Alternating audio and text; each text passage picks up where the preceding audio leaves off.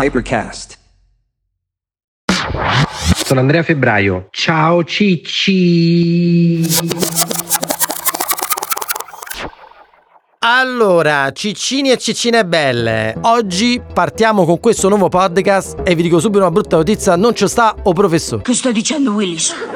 Oggi però vi ho portato una chicca unica, perché oggi ho il mio fidato socio, nonché CryptoPunk 1402. CryptoPunk 1402, vuole dire qualcosa? In realtà sono il portavoce del CryptoPunk, no? Tra l'altro 1402 sembra San Valentino febbraio. esatto, esatto. E in realtà sono il ghostwriter di Andrea perché i post su Instagram ogni tanto vengono scritti dal portavoce del CryptoPunk. Pensate come cazzo Però, siamo cioè, messi. se- Nella puntata di oggi in cui parliamo di metriche delle start-up, che riguarda il mondo del come si fanno i soldi creando una società e poi magari vendendola. Questa puntata in realtà è divisa in due parti. Se avete visto il titolo è Who is going to give the blowjobs?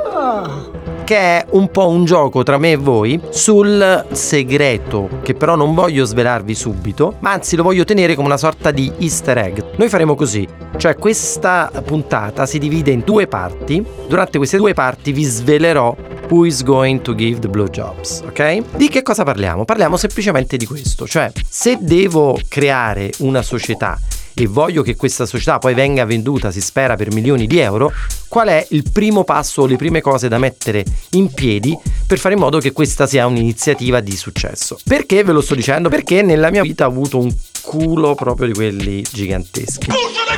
Una delle storie di successo più grandi è stata la creazione insieme a due soci francesi che si chiamano Pierre e Bertrand di questa società della pubblicità online che si chiama Tiz e che abbiamo venduto a 308 milioni di dollari. Io poi ho venduto le mie azioni e sono passato dal the dark side, cioè al lato oscuro della forza e da imprenditore sono diventato investitore. Il culo mi ha seguito anche dopo perché di queste società sono riuscite a piazzarne, diciamo così, 10, totalizzando circa 500 milioni di dollari di exit.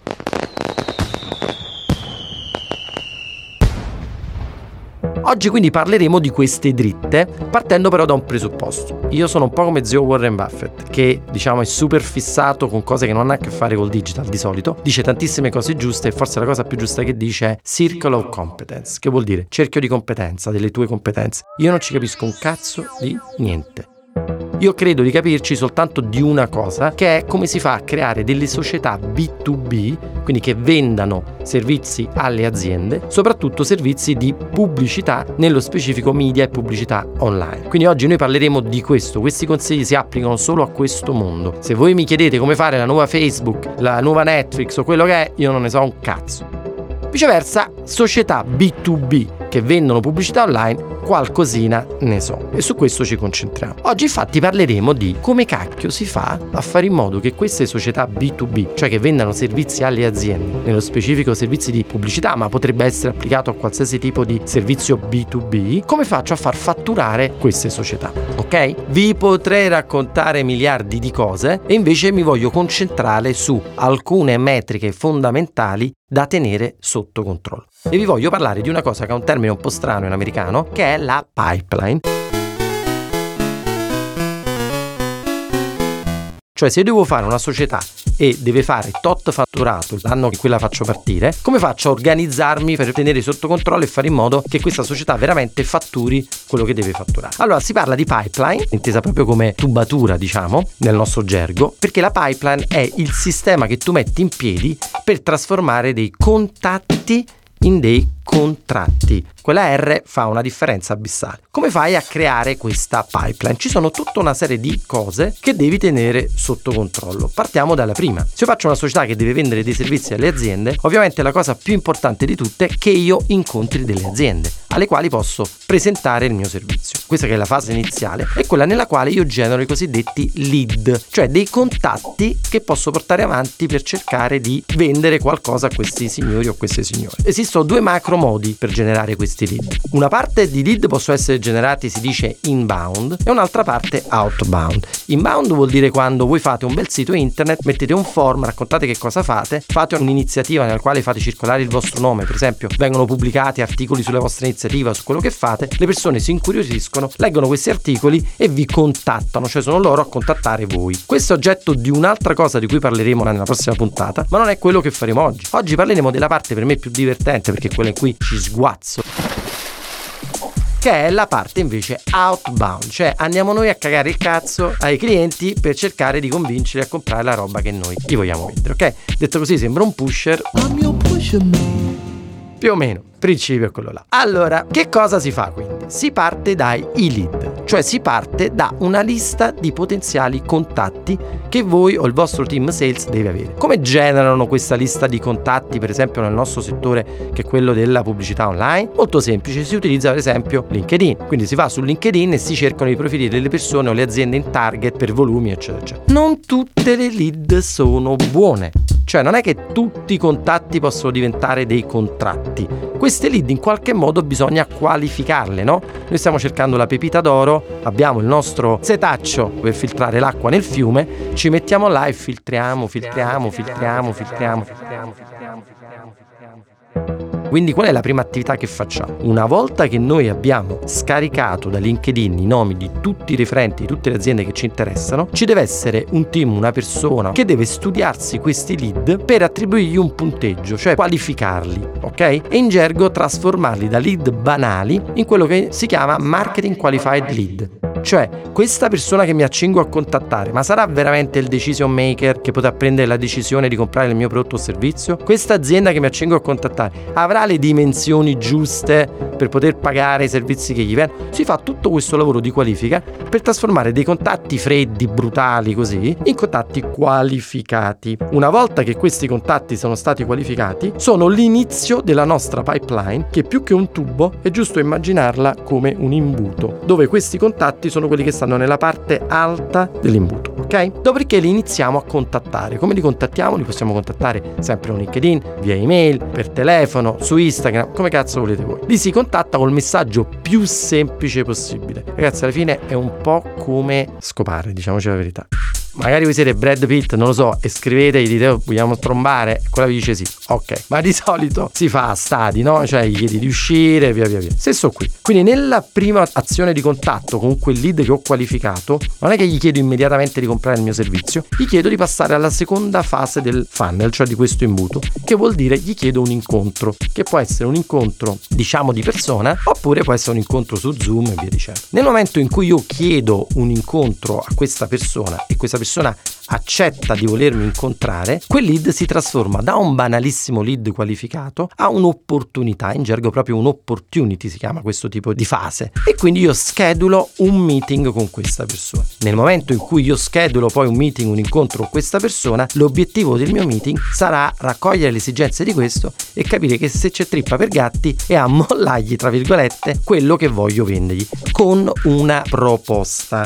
Questa proposta avrà poi anche una parte economica, ovviamente. Fatto questo, non è che finisce lì, ovviamente nel momento in cui questo soggetto riceve una proposta, questa proposta andrà negoziata, rivista, bla bla bla, e alla fine si spera che questo signore o signora accetti e da contatto diventi contratto. Tutte queste fasi che possono sembrare anche banali, invece si sintetizzano poi in dei Key Performance Indicator, KPI, cioè in dei parametri che voi se volete fare una startup che fattura dovete tenere sotto controllo in una maniera pazzesca e precisissima Oggi vi confesserò una parte, diciamo, di segreti del successo delle nostre società, cioè vi dirò anche quali sono i parametri di riferimento a cui appunto voi dovete pensare per capire se questa nave che avete creato sta andando nella direzione giusta o sta andando a cagare e non fa un cacchio. Allora, partiamo da quanti lead bisogna avere ogni mese. Allora, non c'è una regola precisa, dipende dal business, da qual è il servizio che vendete, da quanto vendete. Però se voi per esempio volete fatturare con la vostra società un milione di euro il primo anno B2B e vendete un prodotto il cui ticket medio, cioè il cui contratto medio di vendita è 25.000 euro, dovete stimare un 50-60 meeting al mese. Secondo lei, CryptoPan 1402, in un primo anno di vita di una startup B2B che vende pubblicità o roba come questa a brand, quanto è giusto fatturare senza essere troppo ambiziosi che poi alla fine uno non ce la fa? Nel mercato italiano, se puntiamo a fare 500-600k, è giusto. Ottimo. È giusto perché è un buon punto di partenza. L'ideale è 500-600k andando a break even. Se siamo bravi 50-100k di EBITDA. L'EBITDA Rappresenta il profitto. rappresenta il profitto. Sì, quindi prima diciamo di- 500k prima delle tasse, 0-100k. Esatto. Poi tenete presente che il dato che vi sto dicendo è sul mercato italiano, Certo. perché invece se parliamo di una startup che sta nel metaverso, 500k le deve fare la prima settimana. Quindi, sapendo voi che solo una certa percentuale delle persone che contattate saranno poi interessate a incontrarvi, potete automaticamente calcolarvi il numero di persone da contattare. Vi dico io i dati che vi possono aiutare. Voi dovete tenere presente che se scrivete a un'azienda un lead qualificato in target per chiedere un appuntamento, le chance che questa persona vi dia l'appuntamento dipende un po' anche dalla vostra seniority, da chi scrive, da chi contatta e via dicendo, però diciamo che è intorno al 60-70%. Quindi se voi contattate 100 persone diverse o 100 aziende diverse, 60-70 si spera che vi daranno l'appuntamento. Quindi se volevate fare 60 appuntamenti al mese, ne dovete contattare almeno minimo 100. Di questi 60 appuntamenti dovete mettere in gioco il fatto che una certa percentuale, nonostante vi dia l'appuntamento, decade perché magari il giorno prima dell'appuntamento vi dice no, non è possibile incontrarvi, ve lo sposta o quello che è. Qual è questa percentuale? 20-30%. Quindi se voi avete preso 60 appuntamenti, sappiate che pure se ce l'avete sull'agenda, su Google Calendar, Reminder e tutto, purtroppo un 20-30% di questi non li incontrerete. Ok? Quindi facciamo finta che avevate 60 appuntamenti, facciamo che di quei 60 appuntamenti fisiologicamente un 10 se ne vanno a quel paese, rimangono 50 appuntamenti che dovete trasformare in un'opportunity. Ragazzi, questi dati vi giuro non ve li dà nessuno. Io li ho imparati acchiappando milioni di porte in faccia e via dicendo. Funziona così. Un dato statistico giusto è che ogni tre clienti, quindi ogni tre appuntamenti, nasce un'opportunity. Qui entra in gioco tre cose. Primo, se l'idea che state proponendo l'avete copiata, è meglio, perché vuol dire che se l'avete copiata c'è già un mercato per quell'idea. Se è un'idea completamente originale, rischio che faccia cagare bello alto. E infatti io per esempio non investo in idee originali. Anzi, le persone pensano che io sia un creativo, manco per il cazzo. Cioè io non ho un'idea originale che se uno copio tutto, pensa un po'. Ma facciamo finta che questa sia un'idea copiata per cui c'è un mercato. Allora, per idee copiate per cui c'è un mercato, normalmente il tasso di conversione da contatti in contratti deve essere fisiologico, non deve scendere sotto il 10%. Idealmente si deve mantenere tra il 10 e il 20%. Se è oltre il 20%, o siete mandrache fate paura proprio e ditemelo che vi assumo subito, oppure vuol dire che vendete un prodotto che è qualcosa di pazzesco. Perché vi sto dicendo questo? Perché se voi create questa pipeline che vi ho detto e per seguire questa pipeline potete farlo a manella col foglio Excel o utilizzando dei software di CRM. Io li ho utilizzati tutti e vi dico che costa di più, ma il migliore è Salesforce. Del resto, una cosa che dico sempre alle società in cui investo per dirgli di prendere Salesforce è ragazzi, ma la Ferrari monta i freni Brembo, non è che monta i freni del cinese che sta qua dietro. Uguale qui, cioè costerà un po' di più, ma vi darà anche tanto in più quando mettete insieme questo meccanismo. Perché vi sto dicendo questo? Perché poi c'è un parametro fondamentale che vi aiuterà a capire la vostra società, la vostra startup dove sta andando, che è il sales cycle. Cioè dal momento in cui io ho incontrato la persona al momento in cui quella persona ha firmato il contratto, quanto tempo è passato? Tenete presente che per convenzione, passati i 100 giorni da quando l'avete presentato a quando quello vi avrebbe dovuto dire qualcosa, ma magari è scomparso, 100 giorni si considerano il tempo per dire questa opportunity è andata a quel paese. E quindi questo che vuol dire? Vuol dire che sapere la sales velocity, cioè il sales cycle, quanto velocemente io riesco a chiudere è fondamentale. Normalmente un sales cycle dovrebbe essere intorno a 2-3 settimane. Questa è una cosa che dovete monitorare molto bene perché noi stiamo in pratica facendo questo ragionamento. È come se noi volessimo fare una foto a dei cavalli in corsa. Quindi voi nella foto i cavalli li vedete fermi, ma in realtà quelli stanno correndo. Uguale qui. Cioè quando io vi sto dicendo che voi ogni settimana dovete fare questa reportistica, poi sommarla e farla per il mese, in realtà voi state provando a fare una foto a qualcosa che si muove. E quindi questo che vuol dire? Vuol dire che molti di quei contatti che avete seminato oggi li raccoglierete il mese dopo. È importante però sapere quanto tempo ci mettete a raccoglierli perché così potete fare delle previsioni. Sto parlando delle società in cui c'è un essere umano che contatta un altro essere umano per dirgli comprati sta roba e fai questa cosa. Quindi ricapitolando ricapitoliamo un attimo. Quanti sono i lead che devo fare se voglio fatturare un milione di euro all'anno con una società B2B? I lead che devo fare devono essere almeno una sessantina al mese. Questi lead andranno qualificati, li contatterò tutti, ma una parte di questi lead li perderò attorno al 10-20% perché non mi daranno l'appuntamento, quindi non ci sarà un successivo passaggio. Di questi 60, diciamo che 50 effettivamente li riesco a incontrare, di questi 50 che riesco a incontrare, un terzo vi dirà ok, fammi una proposta e quindi diciamo 15 proposte attive ogni mese. A quel punto quante di queste converto? Beh, di queste ne dovresti convertire almeno tra un 10 e un 20%. Facciamo finta che se bravo ne converti il 20%, e avrai probabilmente 3-4 clienti al mese. Se il tuo ticket medio è di 25.000 euro, stai lì che hai fatto i famosi 100.000 euro al mese, li moltiplichi per 12 mesi e più o meno hai fatto quel milione di euro di fatturato che ti serviva. Tutto questo è vero, poi ci sono delle differenze che le fa il prodotto che vendete, il mercato di riferimento e soprattutto il capitale umano che avete. È ovvio che se avete Cristiano Ronaldo, Cristiano!